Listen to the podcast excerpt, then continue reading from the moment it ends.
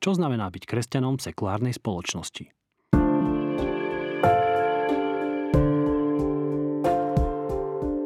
Aká je úloha kresťana v dnešnej spoločnosti? Toto je pre mnohých otázka za milión, no niektorí, aj kresťania, sa ňou vôbec nezaoberajú. Klasicky zaužívanú taktiku, pozrieť sa do Biblie, čo robili prví kresťania vo svojej dobe, by asi nebolo dobré použiť výlučne – pretože kontext doby a naše spoločensko-občianske súvislosti sa so starovekom výrazne líšia. Mnohí si asociujú kresťanstvo s bojom proti potratom alebo za konzervatívne hodnoty a tradičnú rodinu. Nech si pod tým pojmom predstavujeme čokoľvek. Kresťanom sa vytýkajú násilnícky prístup ku svojej agende v zmysle nesnažte sa obmedzovať spoločnosť podľa svojej viery a presvedčenia – No spoločnosť má mechanizmy práv a povinností, ktoré na nejakých hodnotách postavené sú. Tak prečo niektorej skupine ľudí upierať možnosť sa na ich tvorbe podielať? Na druhej strane církev poberá dotácie od štátu a preto je svojou slobodnou vôľou prihlásená k establishmentu a do určitej miery sa mu musí podvolovať. Pri všetkých negatívach cirkvy sú ale často prehľadnuté hodnoty, ktoré církev do spoločnosti prináša v podobe krízových centier, hospicov, škôl, občianských združení a inštitúcií starajúcich sa o ľudí v núdzi. Nehovoriac o pomoci pri náboženskom a spirituálnom dopite, ktorý tu, či sa to niekomu páči, či nie, stále výrazne je. Čo je úloha církvy v sekulárnej spoločnosti 21. storočia? Kde je hranica církvy a jej presahu do spoločnosti a či hľadanie také hranice vôbec má zmysel a o inom sa rozprávame s Mirom Kocúrom. Doktor Miroslav Kocúr, PhD, začal študovať medicínu, dokončil teológiu. Od roku 2003 po postgraduálnom štúdiu v Ríme a Jeruzaleme pôsobí ako pedagóg a manažér v oblasti vzdelávania. Bol spoluzakladateľom a prvým riaditeľom bilingválneho gymnázia Siesa Luisa v Bratislave.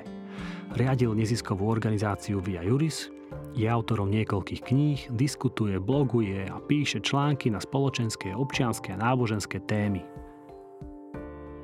Miro, študoval si katolickú teológiu dokonca v Ríme a v Jeruzaleme. Akože dnes nie si kňazom?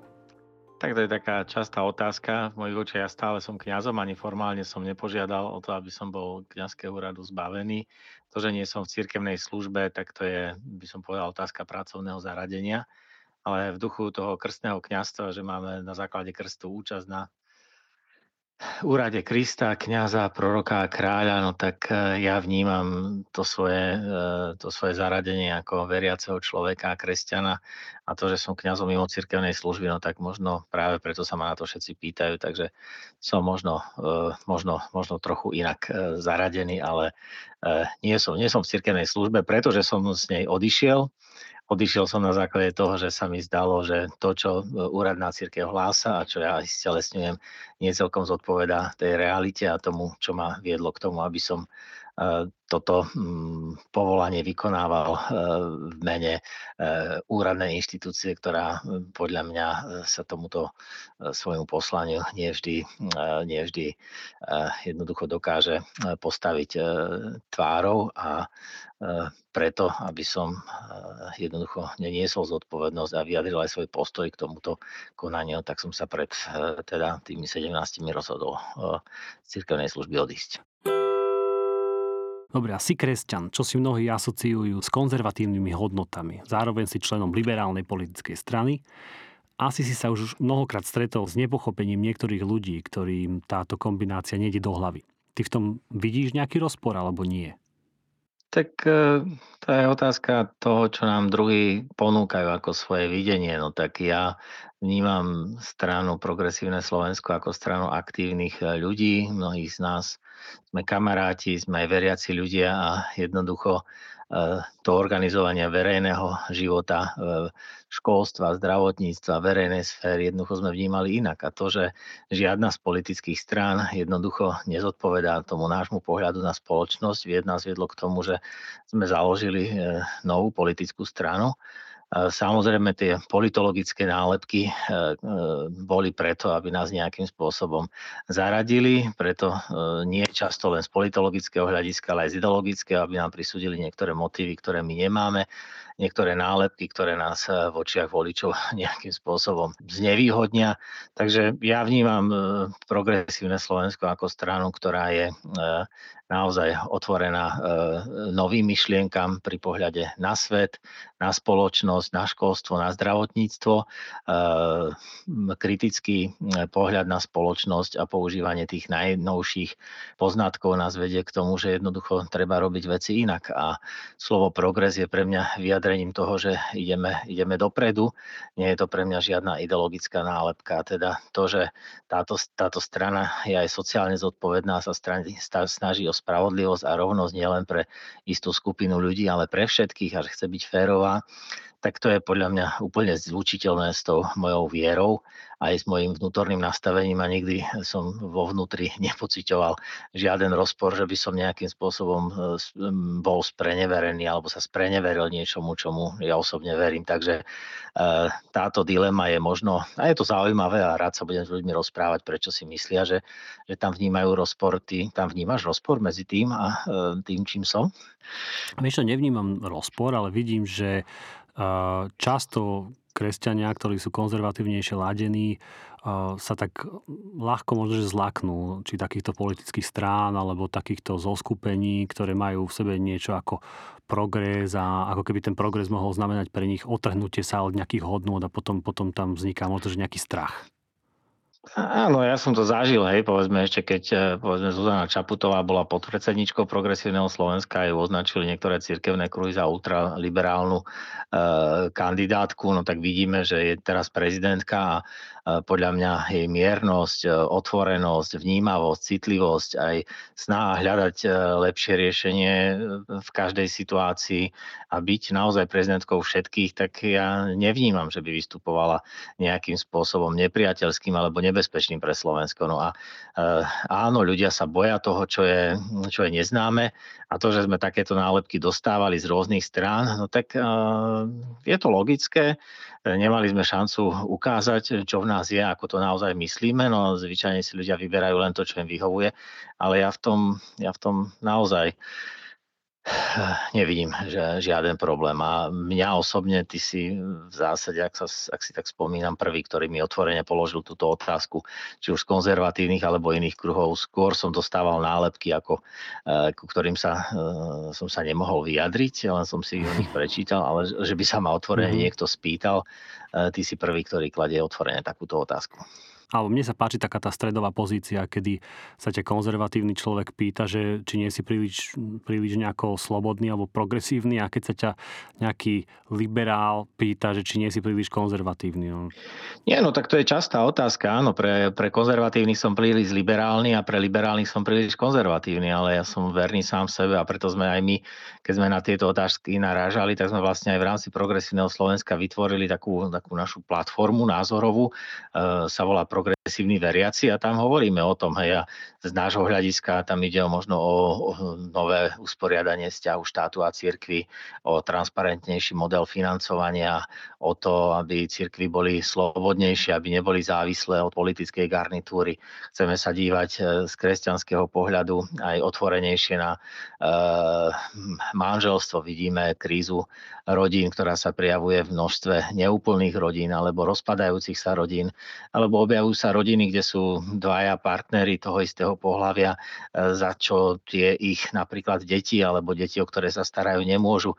A chceme ako kresťania hľadať e, zodpovednú cestu a vytvárať e, nové pravidlá pre to, čo už život si nejakým spôsobom vytvoril. A toto je vnímané ako niečo, niečo nebezpečné, tak to je, to je to je cesta, po ktorej jednoducho musíme prejsť. Prešli si po nej církvy a kresťanské spoločenstva v západnej Európe, v Amerike, vo Veľkej Británii, v iných častiach sveta.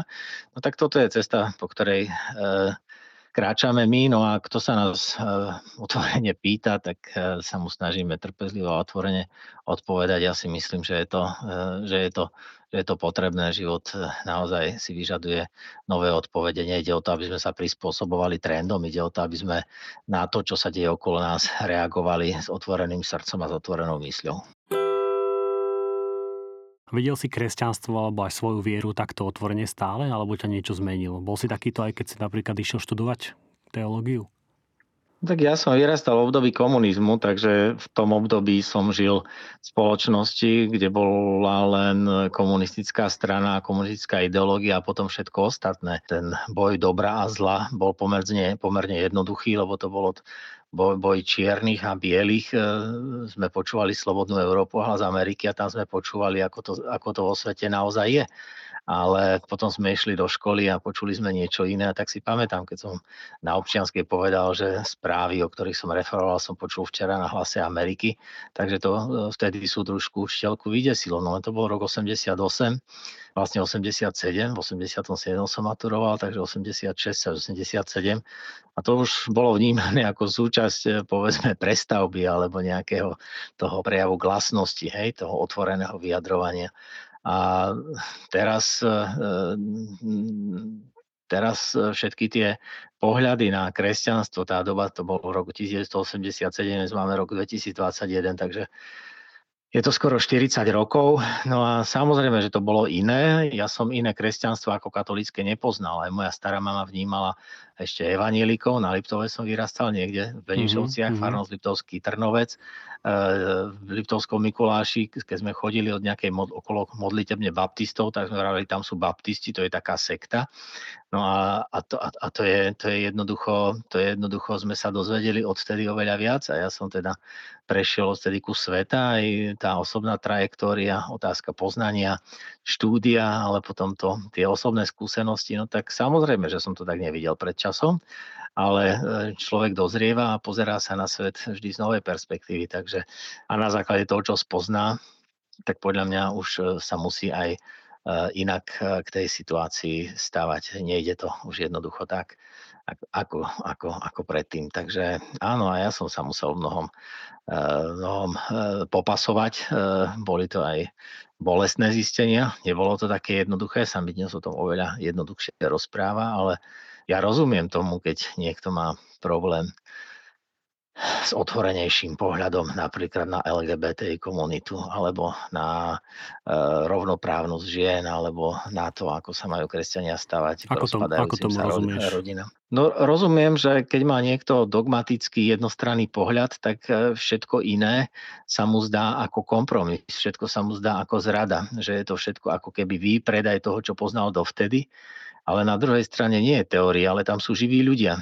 Sú to ľudia, sú to rodiny, sú to muži a ženy, ktorí žijú tu na medzi nami a naozaj eh, to nie sú zlí ľudia, ani ľudia, ktorých by sme mali eh, okamžite nejakým spôsobom odpísať alebo poslať eh, do pekla. Naozaj Boh je nekonečný a si myslím, že v tom svojom nekonečnom poznaní a v nekonečnej láske sa na to díva a bude dívať úplne inak. No a práve preto človek eh, má povinnosť eh, sa pýtať, rozprávať a naozaj zostať v tom dialogu s Bohom a s ľuďmi a nachádzať eh, nové, nové odpovede. A či sú, či, sú, či sú lepšie alebo horšie, no ide o to, že máme v tej láske tých ľudí príjmať.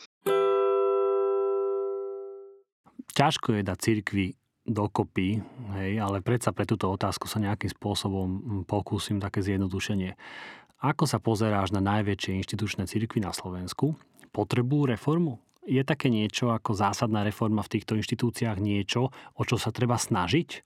Alebo si skôr myslíš, že hlavná energia zmeny by sa mala vynakladať osobne vo vnútri každého jednotlivca a týmto sa zmení potom už celok? Ja keď rozprávam o cirkvi, ja nerozprávam o, o biskupoch, kňazoch, o vedení cirkvi. E, to sú úradné cirkvy, ale podľa mňa církev sme my všetci. Církev bude taká, aká si ju spravíme a vidíme, že participácia ľudí na správe veci verejných sa ukazuje ako veľmi dôležitá pri spravovaní spoločnosti.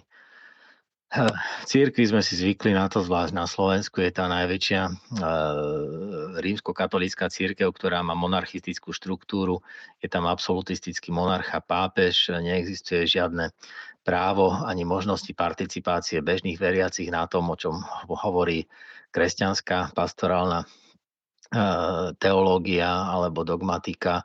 A jednoducho všetko to je vyslovene v rukách, v rukách úzkej, úz, úzkej skupiny klerikov a tí rozhodujú a aj si nejakým spôsobom sprivatizovali to, čo je církev a čo církev hovorí.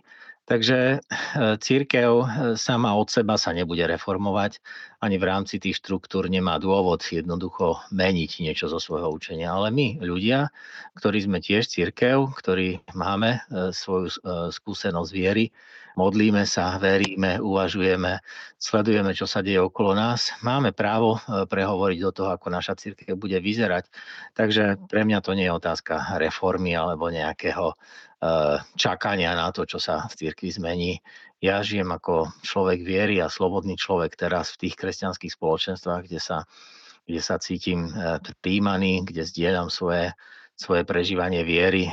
Takže ak niekto cíti potrebu reformovať a cíti potrebu zmeniť niečo v tom spoločenstve viery, v ktorom, v ktorom žije, tak určite by sa malo to nejakým spôsobom pokúsiť nejde o nejakú politickú alebo nejakú veľkú reformu, ktorú treba robiť z hora. Ja si myslím, že treba žiť ako človek svedomia, človek viery tu a teraz a Ježiša tiež možno podozrievali farizeje a zákonníci, že chce všetko zničiť, preto mu hovorili, zborte tento chrám a za tri dní ho postavím, nepochopili, o čo, o čo mu ide, považovali ho za rúhača, priateľa neviestok a tak ďalej, takže toto je vždy znovu opakujúci sa scenár, ktorý, či už to bol Jan Hus, Jan Amos Komenský, Martin Luther, áno, ten establishment mocenský, mocenský systém sa vždy bude brániť pred stratou e, svojho postavenia, privilegií, vplyvu, moci.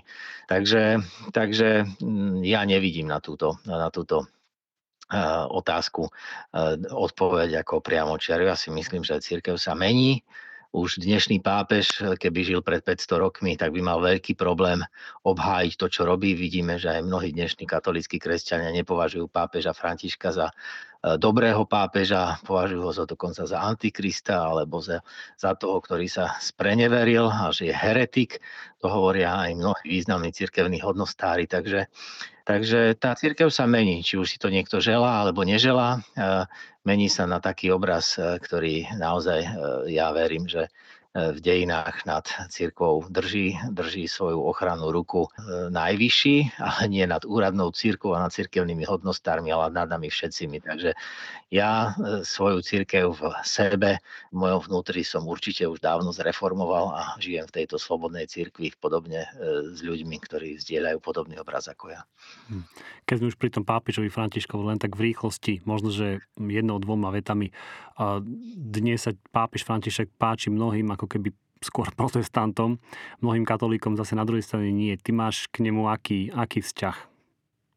On je, on je jezuita, ktorý absolvoval teologické štúdia v Nemecku e, v čase, kedy e, tam naozaj teologická veda e, bola a stále je e, dôveryhodnou a kredibilnou akademickou disciplínou, je v dialogu s ostatnými spoločenskými, aj prírodnými, aj inými vedami, so spoločnosťou ako takou, aj s politickými eh, prúdmi, spoločenskými trendmi a tak ďalej. No tak je logické a mne sa páči ten jeho prístup, že pozeráme sa najskôr, že kadiaľ ten život ide a podľa toho budeme vytvárať aj tú cirkevnú náuku a prispôsobovať to všetko, čo čo sa, čo sa tu deje, aj tie otázky, keď eh, pripravoval synodu o rodine, keď sa pýtal v dotazníku lokálnych cirkví, že vlastne prečo si myslia, že občianská spoločnosť a civilné vlády hľadajú spôsoby, ako riešiť niektoré problémy, či už rozvodov alebo usporiadania vzťahovku voči, voči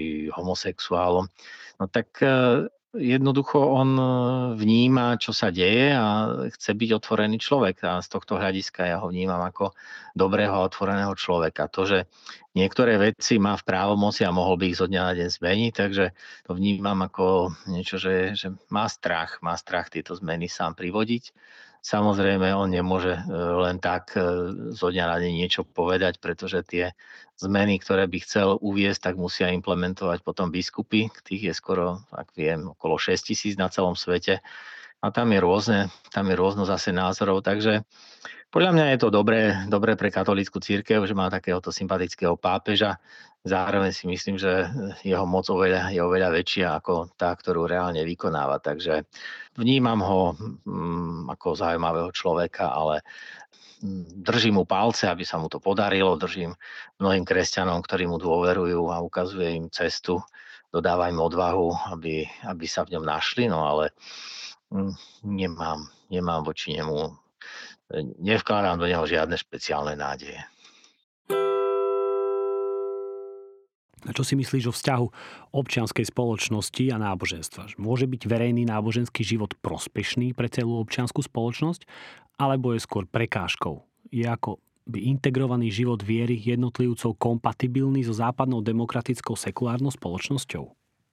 Toto je zase taká typická otázka, že na jednej strane stojí náboženstvo a potom stojí spoločnosť. E, pre mňa, ja, ja napríklad poviem nábožen, ja sa nepovažujem za náboženského človeka, napríklad ja sa považujem za veriaceho človeka. Náboženstvo vnímam ako organizované náboženstvo, kde e, práve tie náboženské establishmenty držia nejaké svoje e, doktrinálne systémy a na základe nich ovládajú tých, ktorí sú im nejakým spôsobom, hm, povedzme, podriadení. E, kresťanstvo z tohto hľadiska je životným štýlom a či už sa pozrieme do skutkov apoštolov alebo do evanielí, jednoducho tam vidíme celkom iný, celkom iný koncept e, toho, čo e, kresťan, veriaci človek, ktorý verí, že Ježiš Kristus stal z mŕtvych a priviedol ľudí, aby sa klaňali podľa Jánovho Evanielia Bohu v duchu a v pravde a nie v nejakom konkrétnom kostole na vrchu Garizim alebo, alebo v Jeruzaleme, tak z tohto hľadiska ja túto otázku považujem za, za nesprávne postavenú. E, náboženstvo nemá, nie, je, jedno, nie je jednoliaté, sú to, čo všeobecne označujeme za náboženstvo, je tam veľa dekadentných a vyslovene škodlivých aj nebezpečných smerov náboženského fundamentalizmu, ktoré nachádzame v islame, v kresťanstve, židovstve aj v iných náboženských e, smeroch. No a tam jednoducho sekulárna spoločnosť je, nie je spoločnosť, ktorá odmieta náboženstvo, ale je to spoločnosť, ktorá odmieta moc kléru. Preto sa mi viac páči označenie, ktoré sa používa v, v románskej jazykovej oblasti, vo Francúzsku alebo Taliansku, kde sa hovorí o laickej spoločnosti ako protiklade voči klerikálnej spoločnosti. Táto spoločnosť je na Slovensku milne povydávaná za sekulárnu ako nenáboženskú a ja som bol veľakrát označený za sekularizovaného, sekulárneho alebo liberálneho alebo zlého liberála alebo vypetého liberála, no len ja som veriaci človek a, nie, a nejako to nevychádza, keď máme len dve skupiny a ja som teda kde e, som veriaci, alebo som sekulár, som, som náboženský človek, ale, alebo, alebo svetský človek. No tak áno, ja som veriaci človek, ktorý žije v tomto svete a dosť významne e, odmieta klerikálnu spoločnosť, moc kléru a ešte kléru e, jednej cirkvi, ktorá sa v našich slovenských dejinách nejak nepreslávila úctou k človeku, k dôstojnosti, k rovnoprávnosti, k plnohodnotnej ľudskej organizácie života spoločnosti. Naopak deportovala niekoľko desiatok tisíc občanov inej národnosti alebo iného náboženstva. Takže ja nemôžem stať na strane takéhoto klerikalizmu alebo takéhoto náboženstva. Takže toto je falošná dilema, no a eh, jednoducho z tohto hľadiska, takisto keď je sekulárna spoločnosť len spoločnosť komunistická, no tak sekulárna spoločnosť mm, v moci komunistov je takisto neľudská. No tak, ale existuje tu liberálna demokracia, parlamentná demokracia, ktorá jednoducho pomáha k tomu, aby rôzni ľudia spoločne sa podielali na spravovaní spoločnosti.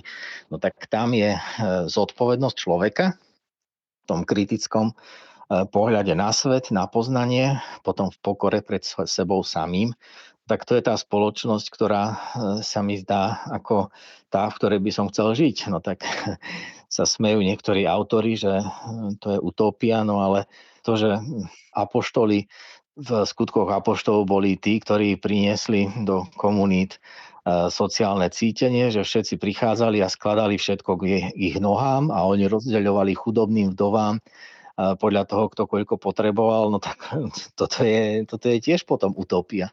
Takže ak sa tak to vzdáme ideál... Praxi, nie? Potom ako...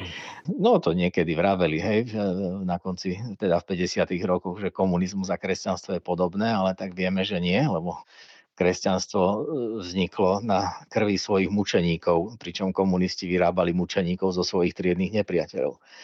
Takže Takže toto je naozaj, toto je naozaj niečo, o čom by sme sa mali dlho, dlho rozprávať. Takže pre mňa, pre mňa svet a viera nie sú v opozícii. Ak to stavia náboženstvo a sekulárnu spoločnosť proti sebe, eh, tak eh, je nebezpečným, nebezpečným rečníkom.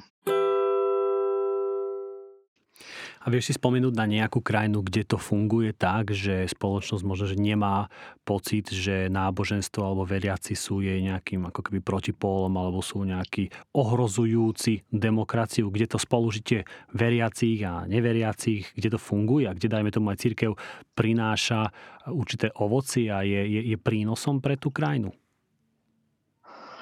Nemusíme chodiť ďaleko. Ja si myslím, že e, Nemecko je krajinou, kde církev e, alebo církvy patria ku, po štáte ku druhému najväčšiemu zamestnávateľovi.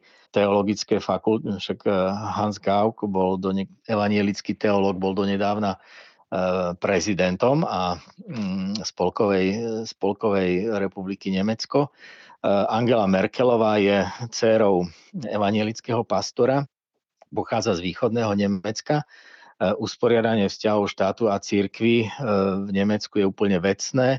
Církev e, v Nemecku je či už katolícka alebo evanielická rešpektovaným partnerom spoločenskej diskusii. Církevné média, rozhlas, rozhlasové relácie, televízne relácie alebo mm, nakladateľstva, veriaci, publicisti jednoducho sú platnou súčasťou občianskej spoločnosti. A samozrejme, že aj tam sú prejavy náboženského fundamentalizmu, ale nikto, nikto náboženský fundamentalizmus, aj tam mali e, nejaký pochod za život, ktorého sa v Berlíne zúčastnilo 5000 ľudí.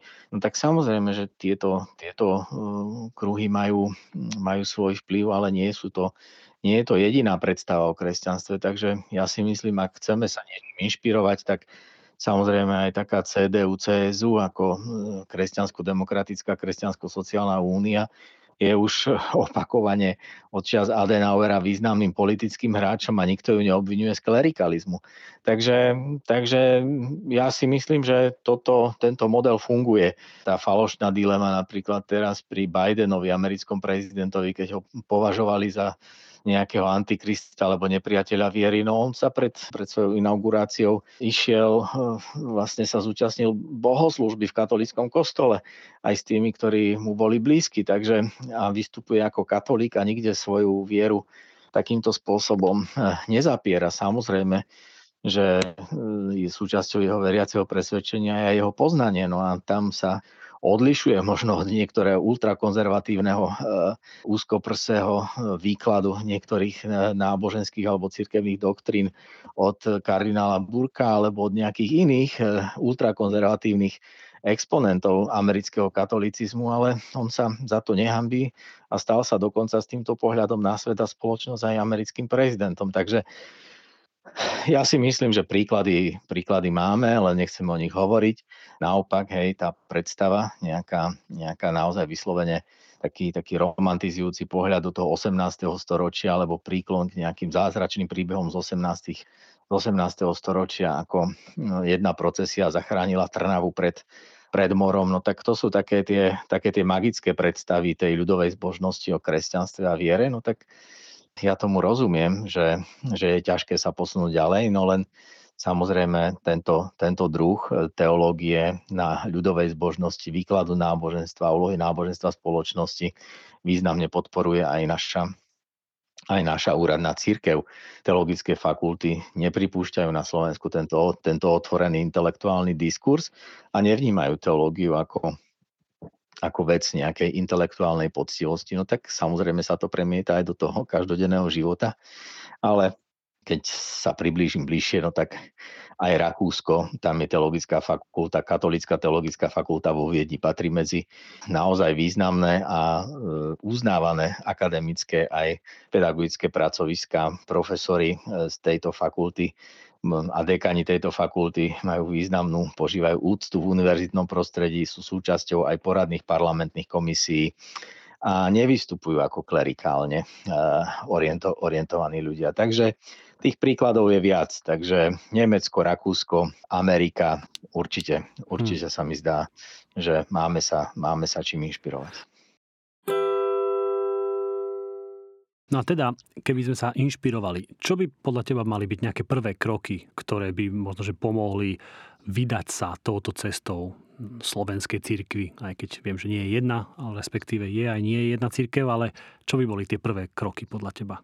Viac dialógu alebo ako? Ja si myslím, že by stačilo, keby sme pochopili, že církev sme my všetci a že v rámci církvy si máme naozaj otvoriť e, myseľ aj tomu novému poznaniu a pochopiť, že nemôžeme zastaviť svet, že treba v tomto svete, v tejto spoločnosti žiť vo vedomí tých klimatických e, problémov, ktoré máme, problémom covidu, problémami, ktoré, ktoré prežívajú mnohé rodiny, sociálnej spravodlivosti, spoločenskej spravodlivosti, pohľadom aj na tie závažné spoločenské aj bioetické výzvy, ktoré, ktoré tu sú že korupcia, klientelizmus e, a všetky tieto veci, že to sú vlastne alarmujúce javy, ak si uvedomíme, že teraz e, je prebieha sčítanie ľudu a zápas o to, aké veľké bude to štatistické percento kresťanov. No tak podľa posledného sčítania tu bolo 80% kresťanov. Ako môže spoločnosť, ktorá sa deklaruje z 80% ako spoločnosť kresťanská, takýmto významným spôsobom e, podporovať takéto negatívne spoločenské javy, ako je korupcia a klientelizmus. Takže ja si myslím, že viac preniesť to, to ťažisko tých církví a zvedenia církví do, do osobného života a vnímať církev nie ako niečo, čo sa ma netýka, alebo hovoriť o církvi v tretej osobe, ale naozaj, ako som povedal, že církev je taká, ako si ju spravíme. Církev to som ja, to si ty, to sú naši blízky. No a toto, toto ľudské Ježiš bol týmto mne blízky a každému chcel byť blízky, že on neprišiel tu na svet ako, ako náboženský e, funkcionár, neprišiel ako kňaz, nenarodil sa v kmeni, v kmeni Lévyho ako náboženský profesionál, ale bol v zásade laik, ten, ktorý nechodil do, do žiadnej náboženskej školy a inštitúcie, bol tesár a jednoducho ako taký začal pôsobiť medzi ľuďmi. Takže ako by sa to dalo rozmeniť na drobné, no tak to je, to je na dlho, ale e, cirkvy by jednoducho mali prestať mať tú ambíciu vládnuť spolu e, s akoukoľvek vládou a domáhať sa svojich privilégií a e, z hora natláčať svoju, svoj pohľad na svet okolo všetkým ostatným, prípadne nejakými inými prostriedkami vnúcovať ľuďom svoje, svoje názory. Keby sa, keby sa naozaj zaujímali tí ľudia, ktorí vedú církvy, aký majú názor tí ľudia, nie len tí, ktorí im za každú cenu povedia to, čo si myslia, ale prečo, prečo sú aj veriaci ľudia, ktorí chcú a, a žijú ako veriaci, prečo oni nejakým spôsobom sa necítia oslovení učením církvy, alebo prečo s církevným učením nesúhlasia tak e, na to sa treba ľudí pýtať. Na to existujú prieskumu verejnej mierky, e, fokusové skupiny. Na základe toho existuje princíp subsidiarity, že niektoré lokálne církvy, vieme, že inak to je v Latinskej Amerike, inak to je v Polsku, inak to je v Nemecku. Niektoré tie krajiny jednoducho prešli iným vývojom a dá sa tam veľa naučiť a ja som sa o tom tiež rozprával aj povedzme s mojim niekedy ešte bývalým biskupom, a som sa mu snažil povedať, áno, pán biskup, vy máte veľkú moc, vy môžete hovoriť a práve o to ide, hej, že celá tá komunita, univerzálna církev môže zdieľať toto poznanie a môže byť tým prorockým hlasom, pretože e, svet, je, svet je pestrý. E, iný v Afrike, v Južnej Amerike, na Slovensku, v Polsku, v Nemecku. No a dá sa na všeličo pripraviť, dá sa všeličo nejakým rôznym spôsobom prevziať do e, tej lokálnej cirkvi, čo inde v tej univerzálnej cirkvi sa už deje a onedlho sa bude diať aj u nás. Takže Takže ja si myslím, že poznanie, hej, poznávať veci okolo seba, no a potom v duchu a v pravde, teda v tej, v tej modlitbe, v tej reflexii hľadať nové, nové, nové riešenia. Tu nám nejde, že církev má byť nositeľom progresu, ale má byť určite nositeľom pravdy a tou, ktorá tú pravdu vo svojom živote naozaj hľadá a, a vždy znovu. Hej? A tam to je vlastne, keď niekto hovorí o o tom, že Boh sa stal Ježišovi Kristovi telom, no tak aj tá inštitúcia církev je vlastne inkarnáciou Boha v tej spoločenskej oblasti. Takže, takže človek, človek ako taký, Boh sa stal človekom, no tak církev sa stala tým spoločenstvom ľudí. Je tu ten Izrael, historický Izrael a nový, nový Izrael je církev. No tak tá církev, eklésia, to je to zhromaždenie veriacich. Takže ja si vždy znovu čítam spolu eh, z listu Rímanom 9, 9 a 11 až 11 kapitolu, kde sa hovorí o Izraeli a o tom, že či církev, alebo ako to vlastne. Takže keď tam namiesto Izraela dosadíte v tejto 9. až 11. kapitole slovo církev, no tak to je veľmi kritické čítanie a to je práve o tom, ako Izrael sa spreneveril tomu, že nebol Božím ľudom, ale to nebolo historické to je vlastne teologická diskusia, že nebol schopný veriť. Hej? A Izrael je vlastne prototypom, je tým hriešným prototypom zlyhávajúcej komunity viery rozpoznať Boha v čase a v ľuďoch. No a toto je, je vlastne tá reflexia. Keď nebudeme otvorení reflexii, feedbacku a za, zanecháme to eklézia semper reformanda, hej, že církev je tá, ktorá sa stále reformuje a vždycky musí hľadať nové odpovede, teda e, na staré otázky. No ak e, na to stratíme jednak intelektuálnu schopnosť, kapacitu, ale potom aj ochotu, hej, vôľu, na to treba poznanie, ale aj ochotu toto poznanie aplikovať, no tak sa budeme stále viacej cítiť cudzí v tomto svete, bude nás stále dosť veľa, hej, je teraz jedna miliarda alebo niečo vyše kresťanov, ale už je to len jedna sedmina. Niekedy bola církev vlastne vládcom e, celého sveta. Hej? A ten, podiel, a ten podiel na ovplyvňovaní toho, čo sa deje okolo nás, klesá nie preto, že svet je zlý, ale preto, že církev jednoducho nechápe tú svoju úlohu, ale to je tá úradná církev. Je tu mm. veľa veriacich ľudí, ktorí robia skvelé veci, no a to, že, že církev e, e, ich nepovažuje za, za dôležitých, keď hovoria eh, to, čo ich hovorí, ale považuje za dôležitých, keď sa treba prihlásiť na sčítanie ľudu, no tak to tiež hovorí samo za seba, že eh, hlas týchto ľudí nepočujeme, ale ich peniaze a podporu na inej úrovni, až minimálne tú štatistickú jednoduchu potrebujeme. Takže, takže tých odpovedí je strašne veľa, no a keď sa s tým bude dať niečo robiť, tak určite sa k tomu prihlásim. Na čo si myslíš o potrebe obety v spoločnosti pre prelomenie niektorých hrubých ľadov zla. Myslím napríklad na vývoj udalostí po vražde Jana Kuciaka a Martiny Kušnírovej, ako by ich smrť až ako keby nadprirodzene odštartovala takú očistú spoločnosti a vynášanie špiny. Myslíš si, že takáto smrť jednotlivca môže mať v niektorých prípadoch až ako keby taký metafyzický rozmer? Ako keby mala sama o sebe silu? Tak ja si myslím, že o tom, že mučeníctvo, že krv mučeníkov je semenom kresťanov, to je prvokresťanská, ranokresťanská pravda a vždycky každá, každá e, prelomová alebo establishment ohrozujúca e, názorová skupina musela byť pripravená na persekúciu a určite aj na, na m, takýto ťažký boj. No, takže a o mučeníkoch, či už to makabejci alebo iní, no tak e, ako kresťania vieme, že na začiatku kresťanstva stála tá dramatická príhoda Nazareckého, ktorého chcel náboženský establishment vlastne vykoreniť a zničiť, pretože sa mu nehodili jeho interpretácie, ktoré volali po reforme. No a celé to sa nejakým spôsobom teda zvrátilo po Ježišovom zmrtvých staní. No tak e, to, že, to, že ľudia precitli a uvideli, že to, čo sa stalo e, pri smrti e, Jana Kuciaka Martiny Kušnírovej, že to už zašlo za všetky hranice, no tak to je, to je zrejme a otriaslo to spoločnosťou.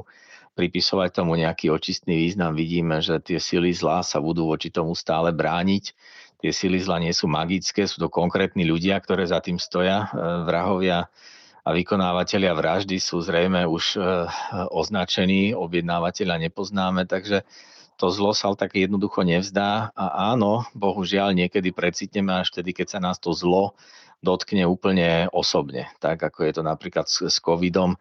Mnohí ľudia neveria a nechcú veriť na covid a neveria ani tým obrázkom v televízii, až keď sa dnes mi prišla sms môj kolega, spolužiak z vysokej školy je v bezvedomí na, v nemocnici eh, v Košiciach, eh, chorý na COVID, môj rovesník, teda 51 ročný. No a možno kým sa to niekto nedotkne, niekoho nedotkne až takto, tak to nepochopí. A to už je na nás, že či, či musíme tie veci naozaj takýmto spôsobom tlačiť až do, až do krajnosti. Ja si nemyslím, že, že toto je nejaká magická sila. Samozrejme, e, vidíme obetu Jana Palacha, vidíme obetu mnohých ľudí, ktorí trpeli v jachimovských lágroch počas komunizmu. Vidíme e, ľudí, e, aj nežná revolúcia sa začala na základe toho drastického zákroku policie a ozbrojených mužov na, v Prahe.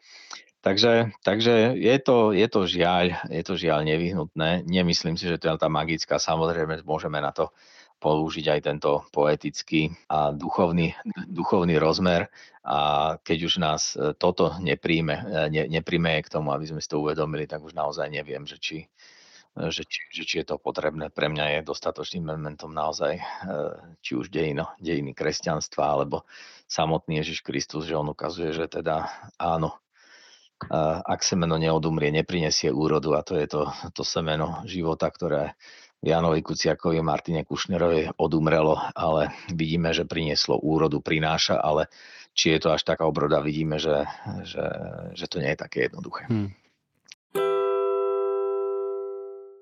Miro, vedel by si odporučiť nejakých autorov, ktorí ťa inšpirujú, ktorí píšu možno že o nejakých podobných spoločensko-politicko-náboženských témach? Tak mňa inšpiruje taký zaujímavý Dietrich Bonhoeffer e, zo slovenských autorov. E, ja som poznal osobne profesora Hanusa. Jan Maga bol môj takým duchovným otcom. E, vždy znovu rád čítam knihy, ktoré som čítal ako, ako tínejdžer a potom študent teológie. A ich autorom bol Romano, Romano Guardini, Karol Rahner, to sú také tie štandardné diela. No a potom ja rád čítam komentáre, komentáre ku biblickým spisom a to sú naozaj exegetické komentáre, kde ani nejde o to, čo ten autor píše, ale ako vysvetľuje a interpretuje biblické, uh, biblické texty. Takže tá biblická teológia, ja, naši, naši profesori v Ríme hovorí, že my nie sme teológovia, my sme exegeti. Hej? Takže my čítame len tú, len, tú, len tú starú Bibliu, no ale si ju vykladáme vždycky novým spôsobom a na základe toho, aké výklady sa používali doteraz. Takže každá, každá dobrá kniha je dobrá, no a teraz e, neviem, čo momentálne mám rozčítané, tu nám mám práve životopis e, povedzme Dietricha Bonhoeffera, alebo tu nám mám Erika Taberiho o Českej ceste od e, Masarika po Babiša, čo je dobrá kniha. No a čítam, čítam, čo príde, čo je dobré, nejaké referencie. Ty máš aj podcast, bloguješ na denníku N, myslím, že aj na Smečku máš články, YouTube kanál máš. Toto všetko stále ide? Kde, kde ťa môžu poslucháči nájsť? Tak ja mám svoju stránku mirokocur.sk, takže tam sú nejaké linky, to je to posledné, kde som sa to snažil nejak technologicky eh, zjednotiť. Potom je stránka eh, AOMEGA.sk, ktorá má už eh, teda asi 14 rokov a tam sú, tieto taký archív tých mojich textov, kde sú aj linky na všetky tie ďalšie médiá. No je to také, že ja sa venujem v prvom rade svojej práci a teológia tým, že nie som celkom kompatibilný s teologickým uh, univerzitným slovenským prostredím, ale chcem žiť na Slovensku, takže teológia musela ostať iba môjim hobby. Takže, takže keď ma niekto osloví, tak sa venujem. Vydal som v vydateľstve Kaligram, ale tú knihu som tiež načítal. Uh, keď Naivita vyhráva, tak tá vyšla v nakladateľstve Absint v edícii Kaligram pred dvoma rokmi. To je načítaná, dá sa vypočuť. No a postupne tie, tie ďalšie veci. Takže denník N, denník ZME, uverejní sem tam nejaký môj komentár a samozrejme mám tam e, tradične, to bol môj prvý blog, ktorým som sa vlastne prepísal aj do verejnosti na, de, na, na, na, na stránkach denníka ZME elektronických, pretože bol som taký podozrivý a neznámy a potom, keď som sa na blogu vlastne stal až nominantom na novinárskú cenu v roku 2010, tak ako, ako si my ľudia začali viacej veriť a začali si všímať, čo si myslím a už to nepovažovali len za úled, ale za niečo, čo, čo dáva aj zmysel. No a samozrejme, hoci kto sa môže ozvať, mám aj profil na Facebooku, takže aj, aj taký, že súkromný a potom aj ten, ktorý je e, stranický. Mm-hmm. Stranic kádrový myslíš, áno? Nie kádrový, ale je tam, že, my, že, že, že Miroslav Kocúr, progresívne Slovensko. Snažil som sa, pretože spájanie politiky a osobných vecí, nemáme to radi, politika má stále takú tú negatívnu konotáciu, tak preto mám ten politický áno. profil trošku oddelený. Áno, áno. Dobre, Miro, veľmi pekne ti ďakujem, veľmi si bol inšpiratívny pre mňa. Ja verím, že budeš aj pre poslucháčov. Počúvali ste epizódu podcastu Na každom záleží o viere a spoločnosti s Miroslavom Kocúrom. Vaše nápady, otázky a pripomienky nám môžete posielať na e-mail gabriel.jpk.sk Budeme vám veľmi vďační, ak nás podporíte. Môžete tak urobiť na www.jpk.sk lomeno chcem podporiť. Ak môžete, pomôžte nám šíriť náš podcast na sociálnych sieťach, pošlite epizódu priateľom mailom a ohodnote nás na Apple Podcasts. Nám ty pomôžete a verím tomu, že aj iným, pretože na každom záleží. Majte sa krásne, majte odvahu robiť správne veci a lásku k tým, ktorým nerozumiete.